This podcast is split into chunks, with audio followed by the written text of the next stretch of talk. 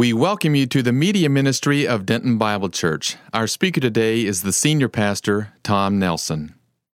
Well, I would like to show you a continuity of what we looked at a couple of weeks ago uh, about the chronology of salvation, the step by step of how God brought you to Himself. And what we looked at a couple of weeks ago was uh, four points in uh, what prepared you to believe. Before you ever got saved, what was the act of God on you that began the salvific process? There was what is called in time election, chosen in Him before the foundation of the world, that we should be holy and blameless before Him, whom He predestined. These He also called, and to be called, He justified. And all that He justified, He glorified. He loses not one. And so, uh, you did not find the Lord. He was not lost. Okay. God found you and brought you to himself. That's called election. And what God had to work with was something less than desirable. You and I were born into total depravity. We were dead in our salvation. Our will was not free because our desires were corrupted. You do not will to choose what is detestable to you. And the three things that have to fall in place before the tumblers turn in salvation is that a man or a woman has to consider themselves uh, ignorant, that they cannot figure who God is on their own. They have to go to the Word, the, the truth of God. And secondly, they are not righteous on their own. They will not absolve themselves from their guilt or work it off. So we are ignorant and we are guilty and we are weak. There is nothing we can do, as the proverb of uh, Psalm says, no man can by any means redeem his brother. The, the, the price of his soul is costly that he should cease trying forever. You'll never make it. Amen. Those are the tumblers, and those are all offensive to human beings, and they will never on their own embrace those things. I will never admit that I am not smart enough, that I am not good enough, and that I am not strong enough to fix this myself. For a person to come to that place of receiving the Bible, the uh, cross, and the rebirth by grace, he will never on his own come to that. That is called God's calling, where he has to convict you and show you of your irremediable guilt you can never remove, and then to show you the beauty of Christ. When we come out of the womb, we're the other way around. That we are amazed at the beauty of ourselves and we are appalled at the uh, narrowness of salvation by Jesus. We are offended at Christ. We think we're great. God has to make you offended at yourself and see Christ as great. And that is an act of supremacy by God. And then, as that happens, God calls you to repentance. He now has a heart that can change its mind. Metanoia, we get our word repent. That he can feel penance for what he has done. And so, as Paul said, that God might grant them repentance, leading to the knowledge of the truth. And they come to their senses and escape the snare of the devil having been held captive by Satan to do his will. Is that a depressing verse? You bet it is. And so God now, as we say, uh, we say in one of our uh, most known quotations, for by grace are you saved through faith, and that not of yourselves. It's a gift of God. Peter said in the early church, Well, then, God hath granted to the Gentiles the repentance that leads to life. And so God brings you to the place of God, I need to be changed. And then the next points, before uh, or after what God had to do to prepare you, is what you believed in. That there had to be an incarnation of God among us. That's called the incarnation of Christ. Then you have his substitution on the cross. Then you have his propitiation, his satisfying the wrath of God for what we did you have his redemption, his paying for the sin that we had, uh, had incurred. Then you have reconciliation, his opening his arms to man to now to be able to come forth to God. And so propitiation is Godward, redemption is sinward, reconciliation is manward, like the cross. All right? And then he, uh, what happens to us at faith? He's done everything to prepare us a body of truth and to bring us to where we can believe it. What he has to do now is called bringing the gospel to our heart. How can they believe in him whom they have not heard? They have to hear. And so he brings the message to us. Uh, we hear the gospel and we are born again of that seed. All flesh is like grass, its glory like the flower of grass. The grass withers and the flower fades, but the word of the Lord abides forever. We are born of eternal seed, the seed of God. And then that brings us to the place of faith, to where we trust completely in what somebody else has done. That is saving faith. And then you have, at the result of that, God gives imputation. He bestows to you as a free gift the righteousness of Christ, and you are now declared righteous before God. You are not practically righteous before God. Has anyone quit sinning here yet that we might worship you? Okay. No, you're not righteous in your activities, but you are declared by God as righteous. You have been, this is called justification. It's justified, never sinned. That he clothes me in the righteousness of Christ. How good do you have to be to go to heaven? You have to be as good as God. The only way you can get that is God must be as good as you needed to be, that He can die for your sin, and that He can now bestow upon you the righteousness of Christ as a free gift. And so, is it possible for a human being on this earth to say he will most certainly be in heaven with God? Only if God will provide the righteousness he needs. The Puritans used to say that the righteousness of God is that righteousness which God's righteousness requires him to require. And that is, so now in Christ, we are now declared to be righteous, forensically declared. And now we come to number 14. We got something there, little Nate? It is called regeneration. So we pick up where we left off. 2 Corinthians 5 17. Every man in Christ is a new creation. Old things pass away. Behold, new things have come. God, by the baptism of the Holy Spirit, places us in the body of Christ. Like someone that gets a cornea transplant. You take it off a dying person and you put it onto a living person. And now that thing that would have died now comes to life because it shares its life. If uh, you get a heart transplant, a kidney transplant, uh, you share the life of the living. And so that is regeneration, where God, by the Spirit of God, puts the law in our hearts. And we now long for what we used to detest. Now we detest what we used to long for. Paul puts it like this What benefit were you deriving from the things of which you're now ashamed? That we've changed. And so that is regeneration, a new creation. I remember becoming a Christian, and uh, all of a sudden, I, I didn't want to listen to Jim Morrison and the Doors anymore on those great songs like Hello, I Love You, Won't You Tell Me Your Name? Okay. All of a sudden, I wanted to listen to Andraé Crouch and the Disciples or George Bev Shea. No one told me to, but I had a different taste for things. I now wanted to go to church. And down in Waco, it was a bad church. There had never been an, that we had like eight old women that would go to the evening service. And now we had eight old women and one 22 year old. And I would go, and my mother thought I was in a cult, that I'd lost my mind. I wanted to go on Sunday night. I wanted, I didn't have a quiet time. I had to have a non quiet time that I didn't read my Bible. I was fascinated that I could know the mind of God. I could know where I came from, who I was, and where I was going. That I could, as one guy said, sit in a cave with a light and know what the rest of the world was doing. And so I've never, ever recovered from the Bible. and that I could pray. I used to pray in the huddle.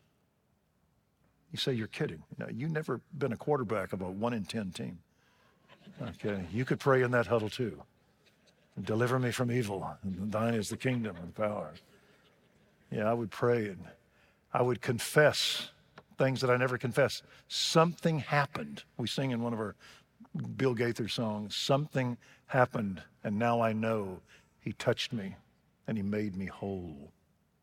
Well, that's called regeneration, a new nature, a freed will. I now longed for the things that I detested, and my will was free to respond to God. I remember when I was a, a the four Nelson boys, whenever we had to go to church at Herring Avenue Methodist Church, uh, we would always stand on the corner and wait for my father to come pick us up in our Pontiac Belvedere. All right. And we would send little brother down the street. So when daddy made the curve to see if there was one person in the car, because that meant it was daddy alone and we weren't about to go to church, and we would rejoice. Okay. And so Jimmy, my little brother, would look and then he would go, and that meant, and he would go running down the street like this. Okay. We didn't have to go worship the true God. All right. But sometimes there'd be another person in the car next to him, my daddy, and that was my mother. And so Billy, Jimmy would put the hold on us like this.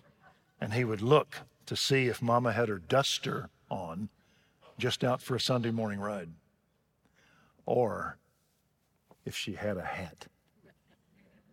Because that meant to a Methodist woman church, they issued hats to Methodist women. That was because they were also submissive. Okay. Kind of like a Rottweiler in a bonnet, if you've ever seen one. And so we would all freeze. Bob, Tom, and Bill would freeze while Jimmy was down there. And we would go, Does she have a hat? And if she had a hat, Jimmy would turn and fall on the ground and we would rend our garments and our hair. We had to go to church.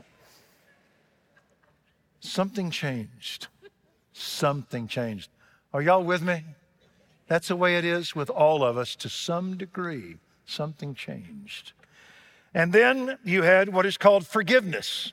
Because of the death of Christ, God is now judicially able to grant us forgiveness and not compromise his nature.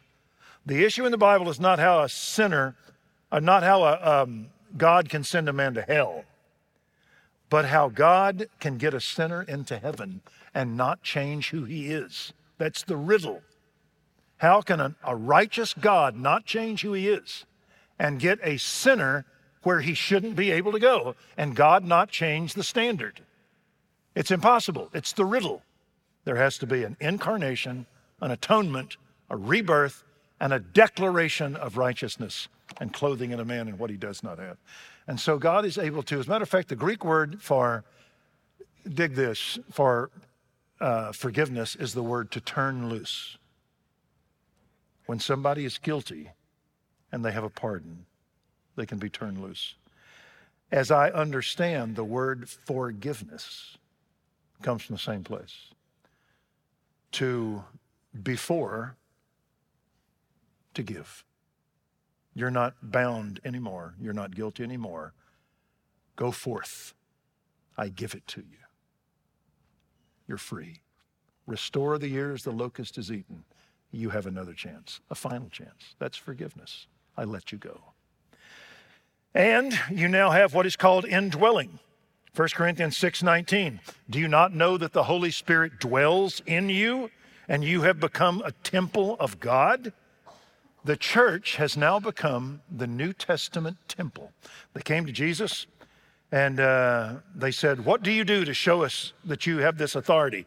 He said, Tear down this temple, and in three days I'll raise it up. They said, It took 40 years to rebuild this temple. You're able to raise it up in three days, but this he spake of the temple of his body. What is the temple today where you find God? Answer the body of Christ. What is called the body of Christ? The church.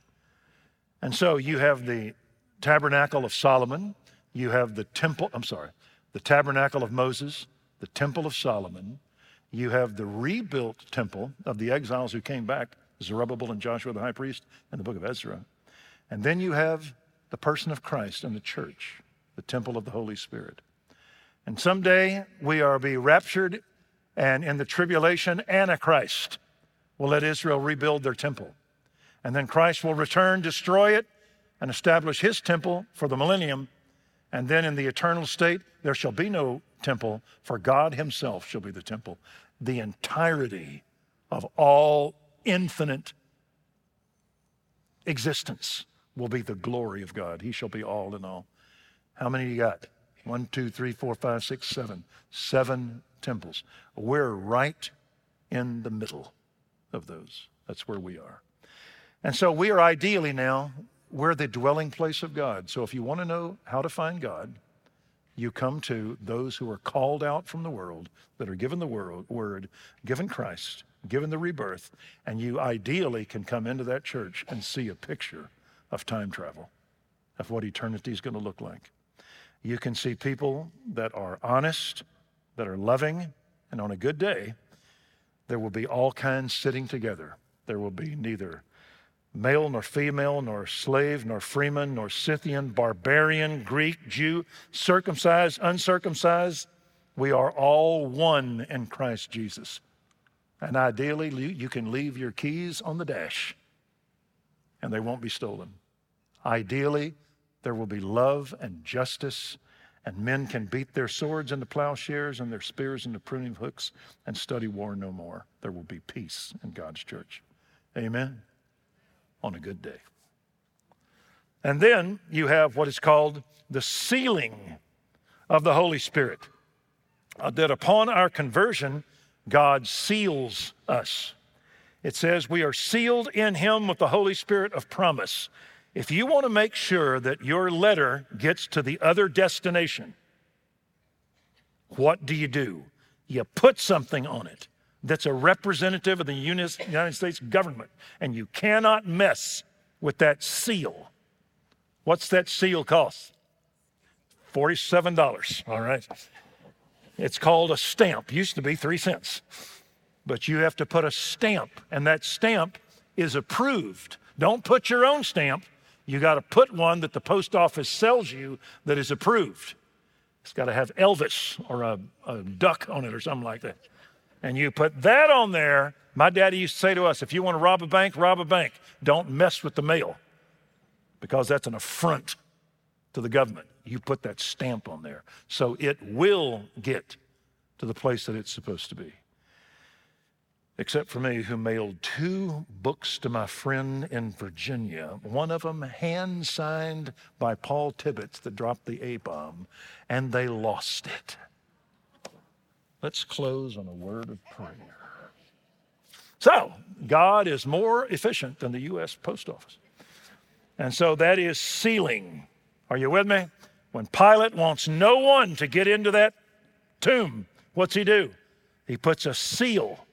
You put a string in front of that tomb, and you put a, a place that you put wax, and he takes it and he puts the Roman eagle on there. And you don't cross that line. Aren't you glad that an angel broke the law? He broke it and he rose. And so that's a seal. And the Holy Spirit is called our earnest. It means a down payment or a pledge. Back in the old days when you would do real estate, some guy would want to buy your house and he would tie up your time, tie up your time, and then he'd back out. And you lost time and money. So we invented something to punish the waffling. When Teresa and I bought our house back in 1977, it cost $60,000. I think that's some. And uh, to make sure that they weren't going to have their time wasted by us, they ask us for something. I'd never heard of it because I'd never bought a house. They ask for a certain type of down payment what was it called? What kind of money? Earnest. And I thought, do I need to find a guy named Ernie to give you this money? No, we need to know that you're earnest, that you're not going to waste our time and our money. So, we need six grand from you, cash. And if you back out, you lose that money. You're saying to us that you're good for your word, and the other 54K are on the way. Isn't that good? That's what the Holy Spirit is. God, are you serious? I'm going to give you a pledge. And every time you feel the joy in your heart and the word open up and you sing the songs and have delight, that is my whisper. I'm coming. It's all paid for, it's all done. And so that is the earnest of the Holy Spirit. It's also called the first fruits. In Israel, you had a ceremony, a feast called the first fruits that occurred on Easter, right after Passover. And you offered up the first sheaf of grain as a sacrifice. And in so doing, you sanctified all the rest of the grain that was about to come in. That that one sheaf was the first fruits, an assurance of all the rest. And that uh, all the rest came 50 days after. And thus it is called the Feast of Pentecost. All right? Pentecost is when you brought in all of the grain. Who in the Bible is called our first fruits from the dead? Christ. He was raised on the Feast of First Fruits. And 50 days later was Pentecost, where you had now the beginning of the ingathering of the saints. So, are we going to get to heaven? Yes, we are. God has given me an earnest, the first fruits of those who sleep, Christ's death. And then we have this. Now sanctification begins. He that began a good work in you through election, calling, conviction, illumination, conversion, justification, now we have begun a process. We are his workmanship created in Christ for good works which God prepared beforehand that we should walk in them. Now you begin to enjoy the plan that God has for you according to where He has assigned you, how He has gifted you, and for the days He has numbered for you. And God begins to shape you into His likeness. We now long for the pure milk of the Word we now have a new mind, a new conscience, and as we yield to it, we are led by the Spirit through the Word of God, and we begin to enjoy now the outworking of God's plan. Great verse, John 14, I think it's verse 21, and it goes like this uh, He who keeps my word, he it is who loves me. And he that loves me will be loved by my Father. That's a verb. He will be loved by my Father. And I will love him, and I will disclose myself to him. We, we get that, the word epiphany. It means to appear to. You will now discover who God is. As you obey him, God will reveal himself to you as he leads you along. Isn't that amazing? That's all we've got to do is obey him day by day, or as Christ said, abide in him. Just abide. And so that is sanctification. And now that I've taken you now from before your salvation, what got you saved, and now during your salvation, what God began to perform once you trusted. Now, what waits for you? How long will sanctification go on? Till the day you die. Then what? Then what? And so the last six points are what awaits you after death. All right? No one can argue with me on this because no one's here to argue. Okay. The first thing is rest. 2 Corinthians 5 8. To be absent from the body is to be present with the Lord. We have entered into the rest of God. He that hath entered his rest, Hebrews says, has rested from his works. So, what are we supposed to be doing until the day of our death? Works. We're always working. You ever see the movie Brother, Where Art Thou? One of the great Christian movies. Those little girls sing, On the highways and the hedges, we'll be somewhere working for our Lord. We'll be somewhere working with. Okay. And so we're going to be somewhere working for our Lord. And he that enters his rest, and that is what death is. How many times have you seen a graveyard called Eternal Rest Cemetery or something like that? We now enter into the rest. God did his work and then he rested. We enter into the rest of God. God said to those in heaven in the book of Revelation who have suffered through the tribulation, those tribulation saints, and they're in heaven and they're calling out for God to avenge their blood. And God says, Rest a little while longer, just a little while longer. And so we rest. To be absent from the body is to be present with the Lord.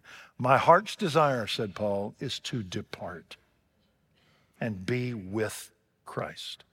The word depart is our word analytical. Analuo means to loose away. And it's a word used for a soldier that would let down his pack and go home, or a ship that would untie from its moorings and go home. And so my heart's desire is to depart. And it means I lay aside this tent of clay. I lay aside this world. I lay aside CNN. Okay. I lay aside sin and living among sin, and I go home. Paul said, That's my heart's desire. But it's more necessary for me to remain, so I'll remain. But I'd rather go home. So we're going home. Today, you shall be with me. Paradise. Peri dikos. It means a dike or a wall around something. It was a park in the Middle East, the Hanging Gardens of Babylon, a beautiful place. Revelation 22, 1 and following, a, a garden. So you're going to be me. Where did man first live at? The Garden of Eden. And so you're going to be in a garden, a delightful place. And so that is rest at death. Peter put it like this uh, I know that the time of my departure is imminent as our Lord Jesus made it known. You remember before Christ died, he told Peter something? There's going to be a day they're going to bind you and take you where you don't want to go. This he spoke of the death by which he would glorify God. How would you like Christ telling you that before he left? You're not going to die a natural death. So get ready. And so Peter called it the time of my departure. You know what the word was he used? It's spelled E X O D U S. Exodus. Hodos, away. X, a way out. That's why if you want to get out of here, exit. And it's my way home. The Exodus is where you leave bondage and you go home. And that's the word that Peter used. I'm going home. So we now have rest. And then you have this resurrection and rapture. Whenever I do your funeral, okay? You might want to take notes. You're not going to be there, but this is what I'm going to say. I will say, this person put their faith in Christ and they were declared righteous by God. And then they began the process of being shaped into what they were in their declaration, being shaped into a child of God. And now they're home, but there's something still here, and that's that old carcass that's the body of their humble state. It's still there. God's not going to let that go. He's the God of the whole man. He's going to raise that thing. And it does say that. The Bible says of Christ, He will transform the body of our humiliation. Amen. Our humiliation into conformity with the body of His glory. It has not yet appeared what we shall be, but we know that when He appears, we'll be like Him. And so He is the first fruits of all who sleep. As in Adam, all die, as in Christ, all shall be made alive. We're going to be like him. Isn't that amazing? And so there will be the resurrection. Uh, now, Tom, so if you die right now, your spirit goes to be with the Lord. In the book of Revelation, we see those that have died, and their bodies aren't raised till Revelation chapter 20. But in Revelation 6 and 7, they're in the presence of God. And God says, Give them a robe for a little while and let them rest. So if you died, Debbie, God forbid, but if you did, you would go to glory and you'd see Revo and Jane, and you would know who they were. All right? Uh, but our body still isn't raised. It's going to be raised on what is called the final day, and that is called the resurrection. The Lord, now what about those that are still alive? Well, God has a plan for them. The Lord will descend from heaven with a shout, and the voice of the archangel, and the trumpet of God. You know what I think the shout will be? Same as with Lazarus. Come forth with a shout. And the dead in Christ shall rise first. Their spirits are in glory, and now their bodies rise from the dead. Do they rip through the grave? Nope. They go right through matter. They will pass right through it. You won't know they're raised unless you dug down there and there's something missing. They will be reconstituted, just like Adam was made in a moment, came together, had a body, the same thing, a recreation. And they will go and they will be united once again with that spirit, and the salvific act will be complete. And so the dead in Christ will rise first because they've got six more feet to go. Okay. And then we who are alive shall be caught up together with them in the clouds. Some have felt that meant the clouds above earth. Some feels it means the mystic cloud of the souls that are raised. I don't know. I have to wait till I get there. But the dead in Christ will rise first, and we who are alive shall be caught up. It's the Greek word uh, harpazo, uh, harp, to pluck. Harp. Harpazo means they will be plucked and taken up. The English or the Latin word is not harpazo. That's the Greek word. They should be caught up.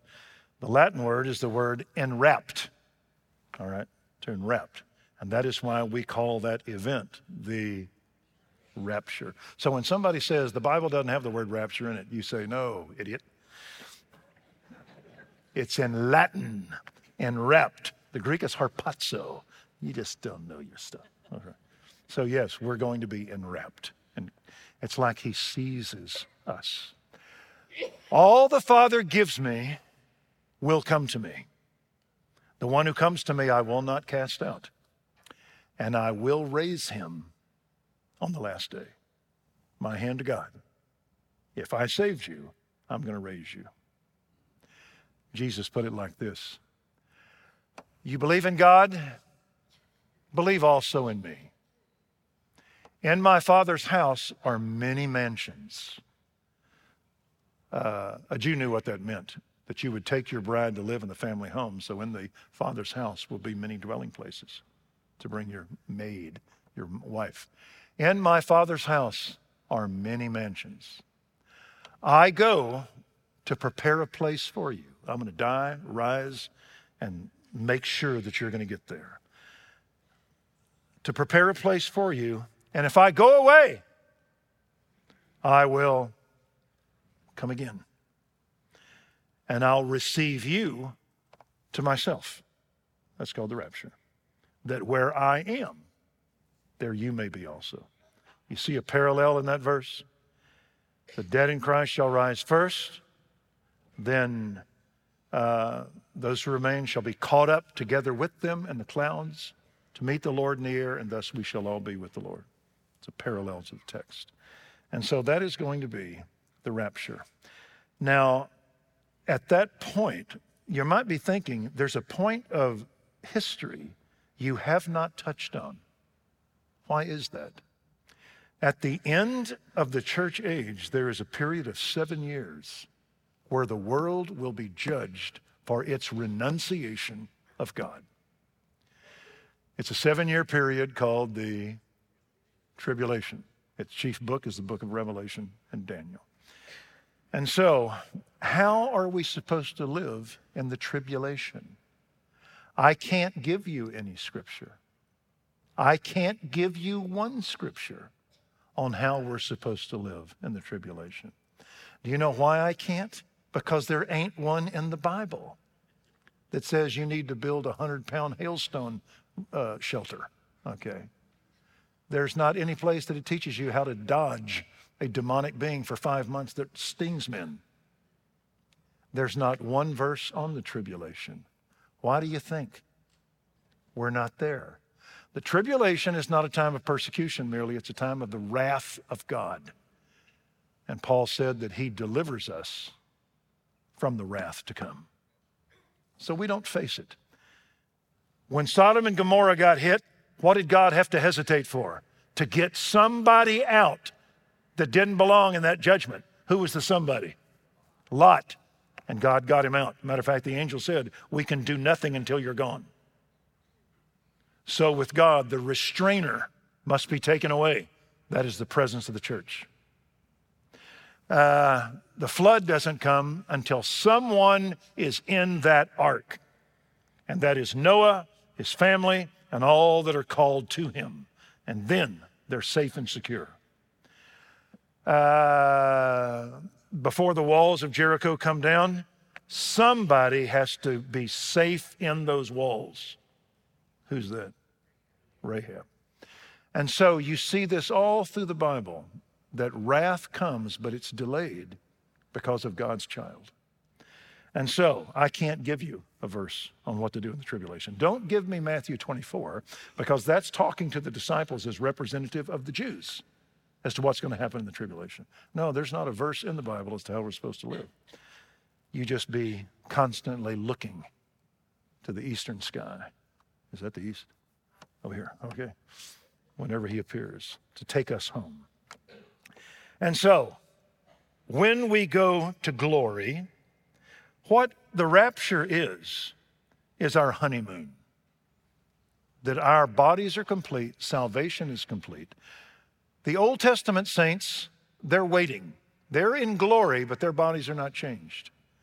We are the ones that go first because we are the ones that had to take the brunt of the hit of the world as we proclaimed the judgment of God that was coming. And so you and I will be like Medal of Honor winners, that we have persevered to the end. We showed ourselves to be of God's elect and so we will go to be with him. Um, if I showed you the book of Revelation, the seven churches of Revelation, and then chapter four begins with this word. And I heard the voice of one who called to me and said, Come up here, and I will show you what must take place after these things of the church. And there all of a sudden appears a people in heaven that you've never seen.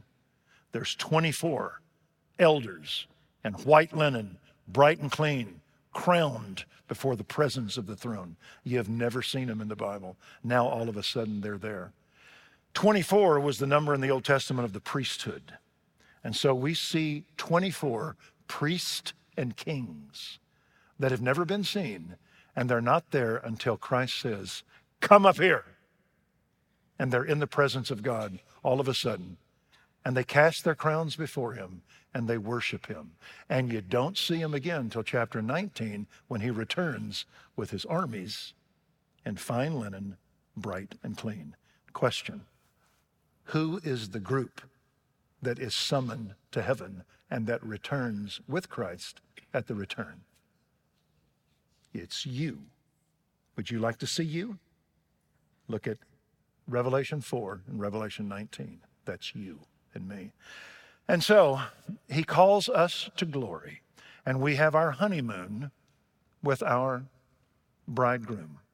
And he presents to himself the church in all her glory, having no spot nor wrinkle or any such thing, but the holy and blameless before him. And we are alone in the Father's house with him. And we see him face to face. Y'all remember a woman named Rebecca that a servant came and said, My master is vastly rich, and he has given all of his wealth to one only begotten son, and his name is Laughing Boy, Isaac, because you laugh with joy when you see him. And he has given all of his wealth to this son, and he is miraculously conceived.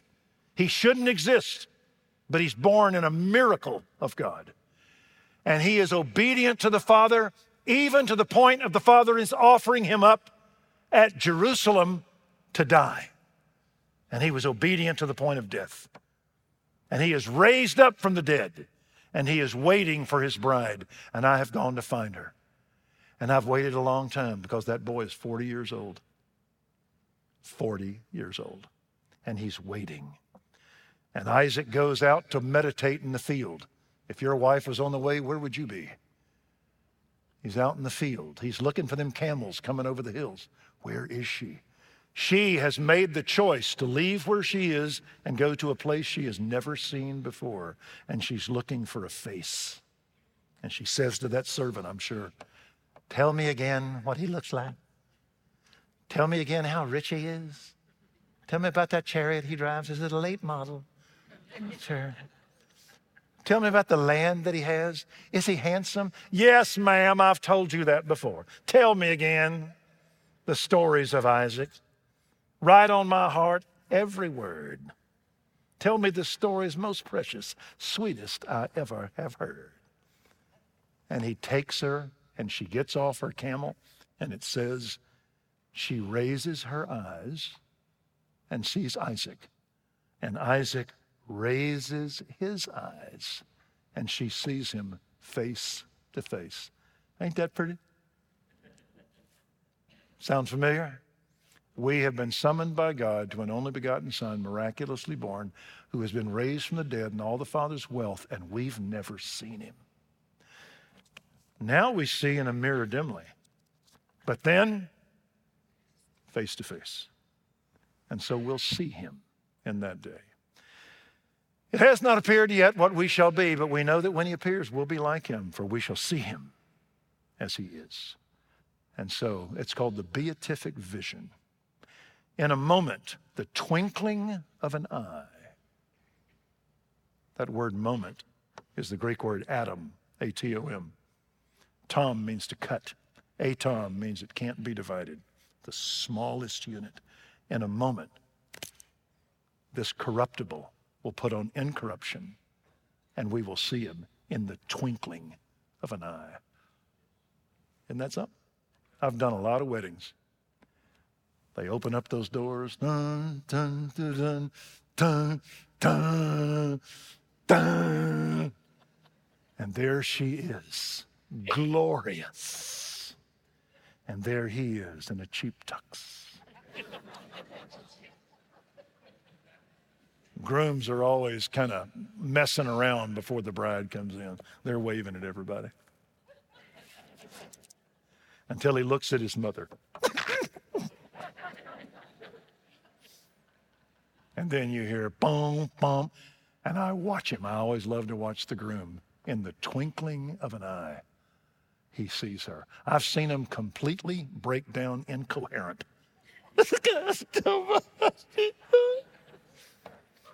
Let's continue. And so, there, now what happens after the resurrection? It's called the Bema, the judgment seat. This is the most untaught area of Christology in all the Bible. The Apostle Paul said, Each of, one, each of us shall give account of himself to God. It says, We shall all appear before the judgment seat of Christ, that each of us might be recompensed, paid back for his deeds in the body, whether good or light or evil. It will not be a judgment, it'll be a recompense for good. Here's what you did. And it's going to be wood, hay, or stubble, or it's going to be gold, silver, precious stones. The eternal, or whether you lived for temporal lust, temporal money, or temporal applause. And there is your reward. It will show up in the brightness of the saint when he comes back. and fine linen, bright and clean, and the fine linen is the righteous deeds of the saints. And it will show up in the reward.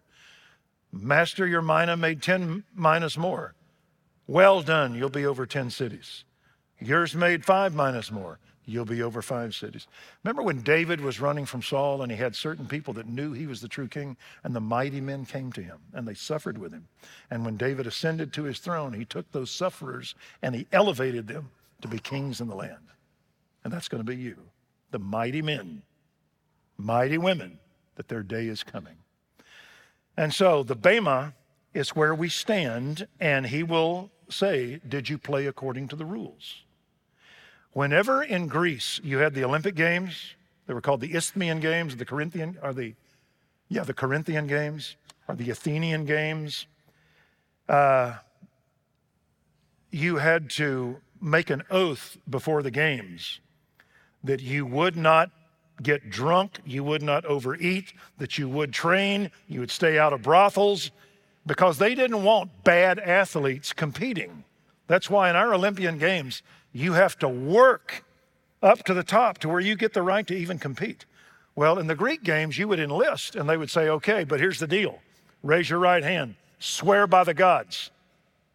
I will not drink, I will not overeat, I will not do all these things.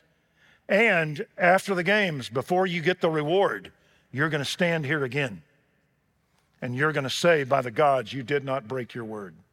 That's going to be the Bema. And if you violate it, the reward isn't coming to you. All right? All right. And so, after you had competed, you would stand before the Bema. And Paul said, the athlete does not win the prize. We're not talking about salvation. We're talking about the reward, the recompense to the believer, unless he competes according to the rules. Are there some great baseball players that aren't going to get in the Hall of Fame? Pete Rose ain't getting in. He broke the rules.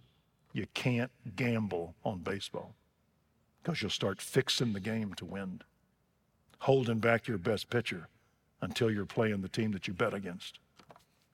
And he did. And then he lied. So the best hitter in baseball will not get in. Who is the best home run hitter in baseball? Barry Bonds. He ain't getting in.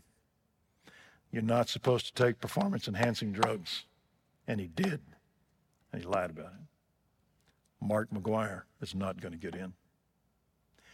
And what's odd, that's the best hitter, the best home run hitter, and the best pitcher that won, I think it's seven Cy Youngs from the University of Texas, Steve Poe and it was all your fault. Who's the pitcher? He's from uh, Houston, Roger Clemens. Seven, I believe it's seven Cy Youngs. Unbelievable. He used performance enhancing drugs. That means you can pitch on three days rest without five days rest. And then he lied. The best will not get in because they didn't compete according to the rules. Reward. How did you compete? Paul said, I buffet my body, not buffet.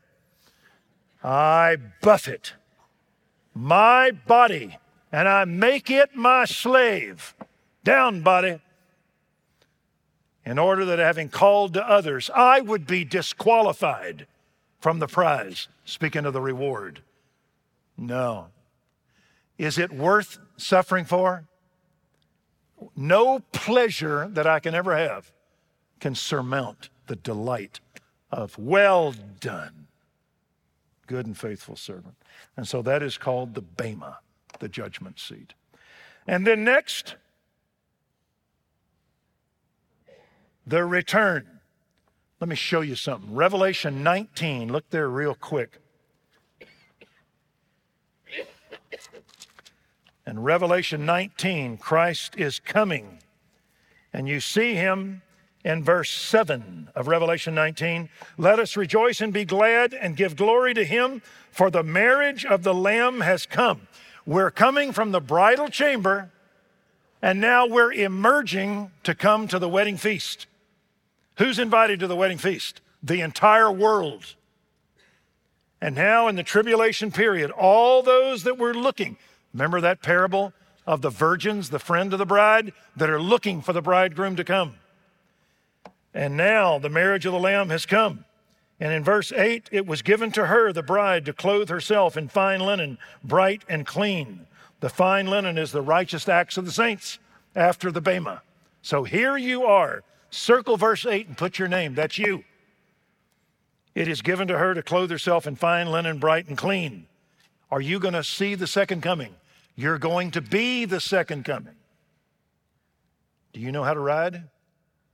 You better get to Pilot Point and get you a horse, all right? And now, if you'll look at verse 14, that bride in fine linen, bright and clean, she's called something else here. And the verse 14, what's the word? Armies, which are in heaven. What are we doing there? The rapture. Clothed in fine linen, white and clean. Same wording. It's the bride. Zechariah 14 says, when Messiah appears, he will appear with his holy ones. And here he is. And they're following him on white horses and they now return to rule. Chapter 20 and verse 4 And I saw thrones, and they sat on them, and judgment was given to them. Write down, that's you that will rule with Christ like the mighty men. Is there anything so prized on earth that I would rank it above this? That's why Paul said, I buffet my body. And so that is called the return. So we're going to see him. Jesus said to the 12 apostles, You'll sit on 12 thrones judging the 12 tribes. Paul said, If we endure, we'll reign with him. And that is the next point. It is called the rule of the saints. Uh, if we endure, we shall reign. When Christ sets up his kingdom, he's going to have to have rule over all the earth. How's he going to do it? Answer with three peoples Old Testament saints upon the return of Christ will be physically raised. Tribulation saints that died, Revelation 20 and verse uh, 4. It says, The souls of those who had been beheaded because of their testimony, because of the word of God, and had not worshiped the image of the beast, and had not received the mark on their forehead and on their hand, they came to life and they ruled a thousand years. Tribulation saints. You're going to have Old Testament saints New Testament saints and tribulation saints that God saved beginning, present, and at the end. And they're going to rule with him for a thousand years. How's that going to take place? We don't know. God leaves it in the dark. You got to wait to get there. And then the last thing is the reign of the saints. Look at chapter 22 and verse 5. There will no longer be any night.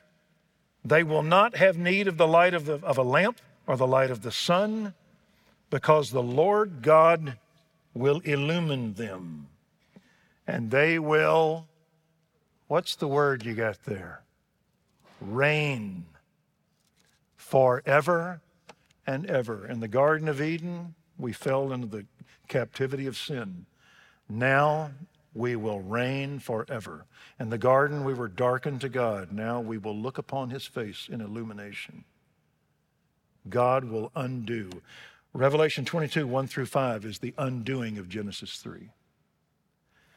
If you had been God, would your Bible be this thick?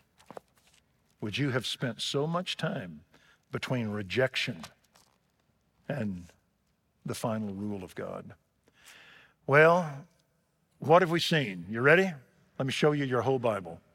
In the Garden of Eden, you were under innocence. Obey me. Man did not, and he's cast out.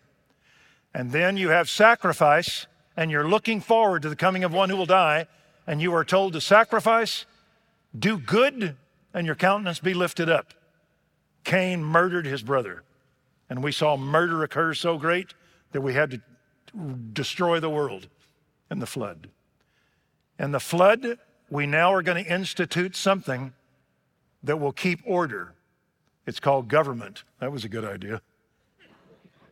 Whoever sheds man's blood, by man shall his blood be shed, because man is in the image and the glory of God. Government is based on the sovereignty of God and the image of God in man. Amen? Man rejected it at the Tower of Babel. And now you begin to see evil occur, and God raises up a miracle nation Abraham, Isaac, Jacob, his 12 sons. It's called Israel. And he gives them a covenant and he gives them promises. And they are to be a light in the dark. And they are to grow in Egypt, be led out, given the promised land. How did the promises do to those brothers? Well, they murdered Joseph, lied to their daddy, broke his heart, and hid that sin for 20 years. He took them into Egypt where they grew, and they fell into idolatry. So, man in the garden, man under conscience, man under government, man with the promises, Israel will not obey God.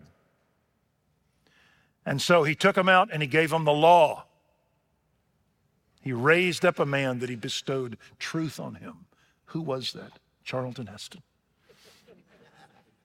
Moses at Sinai that would reveal to you God, reveal to you your sin, show you God's law, point you to the ceremonies where you approach God through the shedding of blood, and prophesy the coming of Messiah. And Israel had the law for 1,500 years, and they fell into captivity because of idolatry.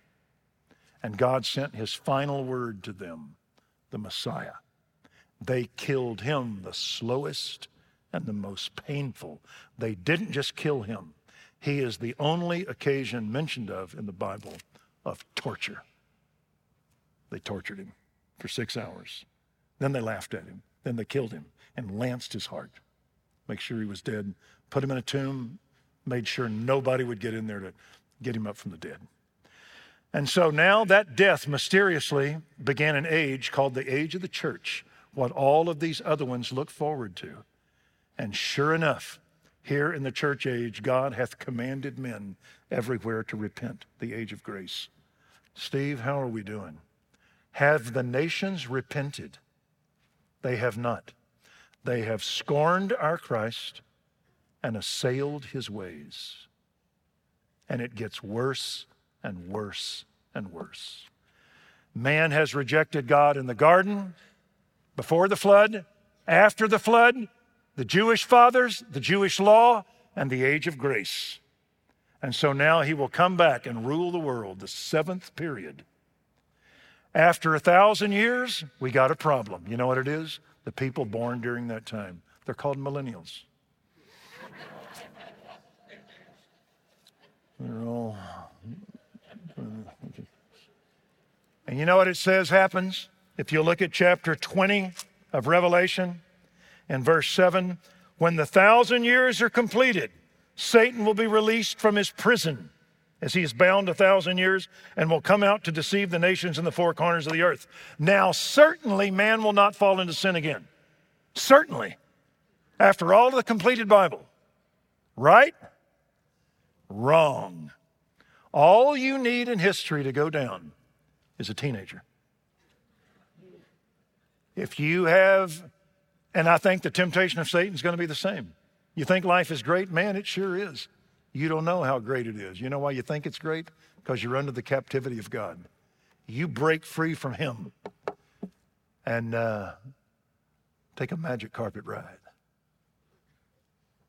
Come get on and let's get free of Him. It's going to happen again. And as a result, in verse 8, he gathers the nations called Gog and Magog, which are terms in the Bible for the enemies of God. Man is still an enemy. And he gathers them together for the war against God? Yes. The number is like the sand on the seashore. You know why it says that? Because that's the sign of the blessing of God. They have grown like the sand on the seashore. And they rebel. They came up on the broad plain of the earth, surrounded the camp of the saints, and fire came down from heaven and devoured them. And then in verse 10, there goes the trinity of hell the devil who deceived them, where the beast that tried to rule them and the false prophet of religion, false religion, are there also Father, Son, Holy Spirit. Satan, the beast, and the false prophet go into the lake of fire. All that is waiting now are his family. those from Cain on that have followed the devil. And so in verse 11, all of the existing universe will decompose. I can't wait to see that. You split one atom, you get an atomic bomb. We're going to take all the energy of the world is going to be released. We are going to remake it into new heavens and a new earth, and it's going to be the home for God's bride. What's it going to look like? We've only seen it in the mind of God. And you get a little tiny glimpse of it in 21 and 22. You incidentally have to go through the entire Bible to get to it. God will not lure you to, hev- to heaven by glory, He will lure you to heaven by forgiveness. If you were a multi billionaire, how would you get a woman to marry you? Would you come as a billionaire or would you come as a simple shepherd? See, that's the way I had to do.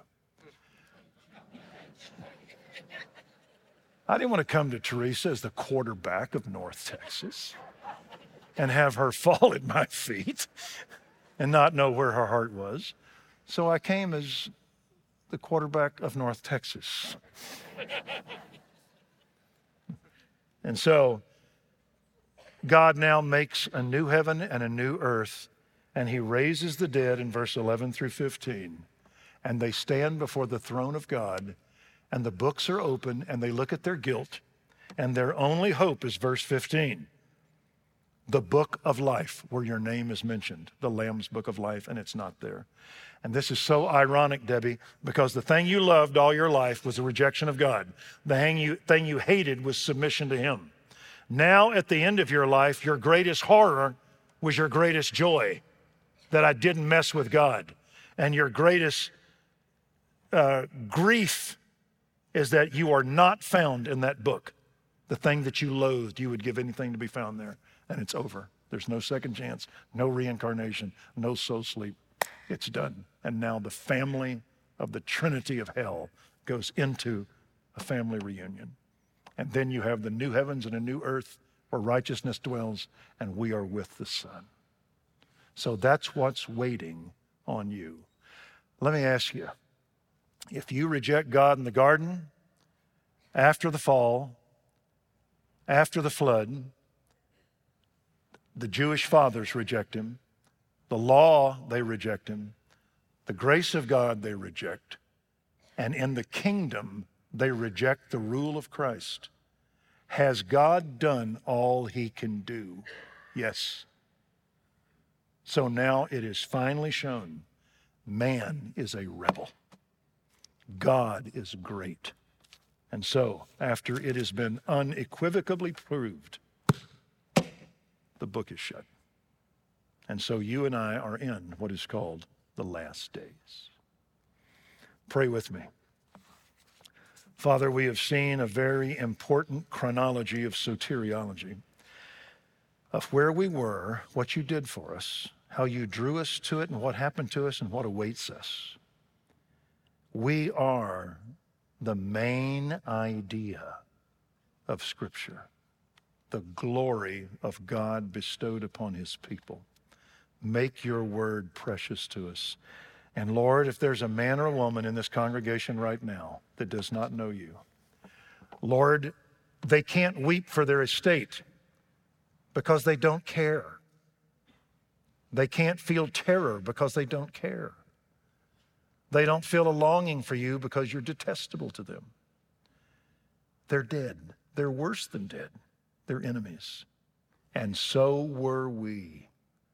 Lord, might you show the mercy on them that you showed to us and grant them the repentance that leads to life. And we'll ask this in Jesus' name. Amen.